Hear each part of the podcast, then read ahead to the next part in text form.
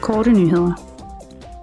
Europaparlamentet har godkendt nye regler, der skal beskytte EU's kritiske infrastruktur og harmonisere definitionen af kritisk infrastruktur, så den er ens i alle EU-landene.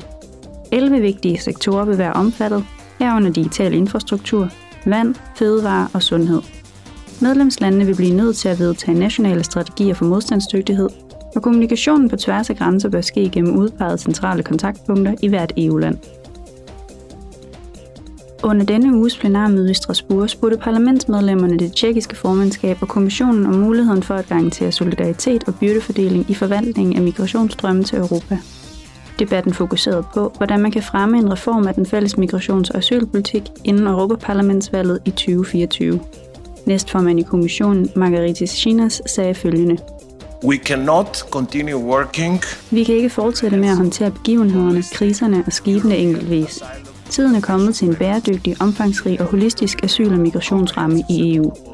Vi har fremlagt et omfattende sæt af forslag, der giver et svar på disse udfordringer. EU-pakten om migration og asyl.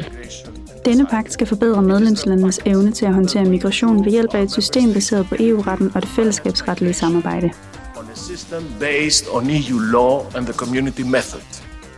Kommissionen fremlagde den nye pagt om migration og asyl for to år siden for at forbedre asylprocedurerne og sikre solidaritet og en retfærdig ansvarsfordeling mellem EU-landene.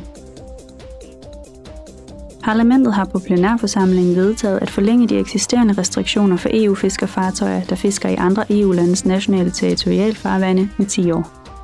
Det vil gøre det muligt for medlemslandene at mindske fiskeritrykket i visse områder og bevare lokale økonomiske aktiviteter og ikke industrielt fiskeri langs deres kyster. Det er nu op til fiskerne at indgå lokale aftaler.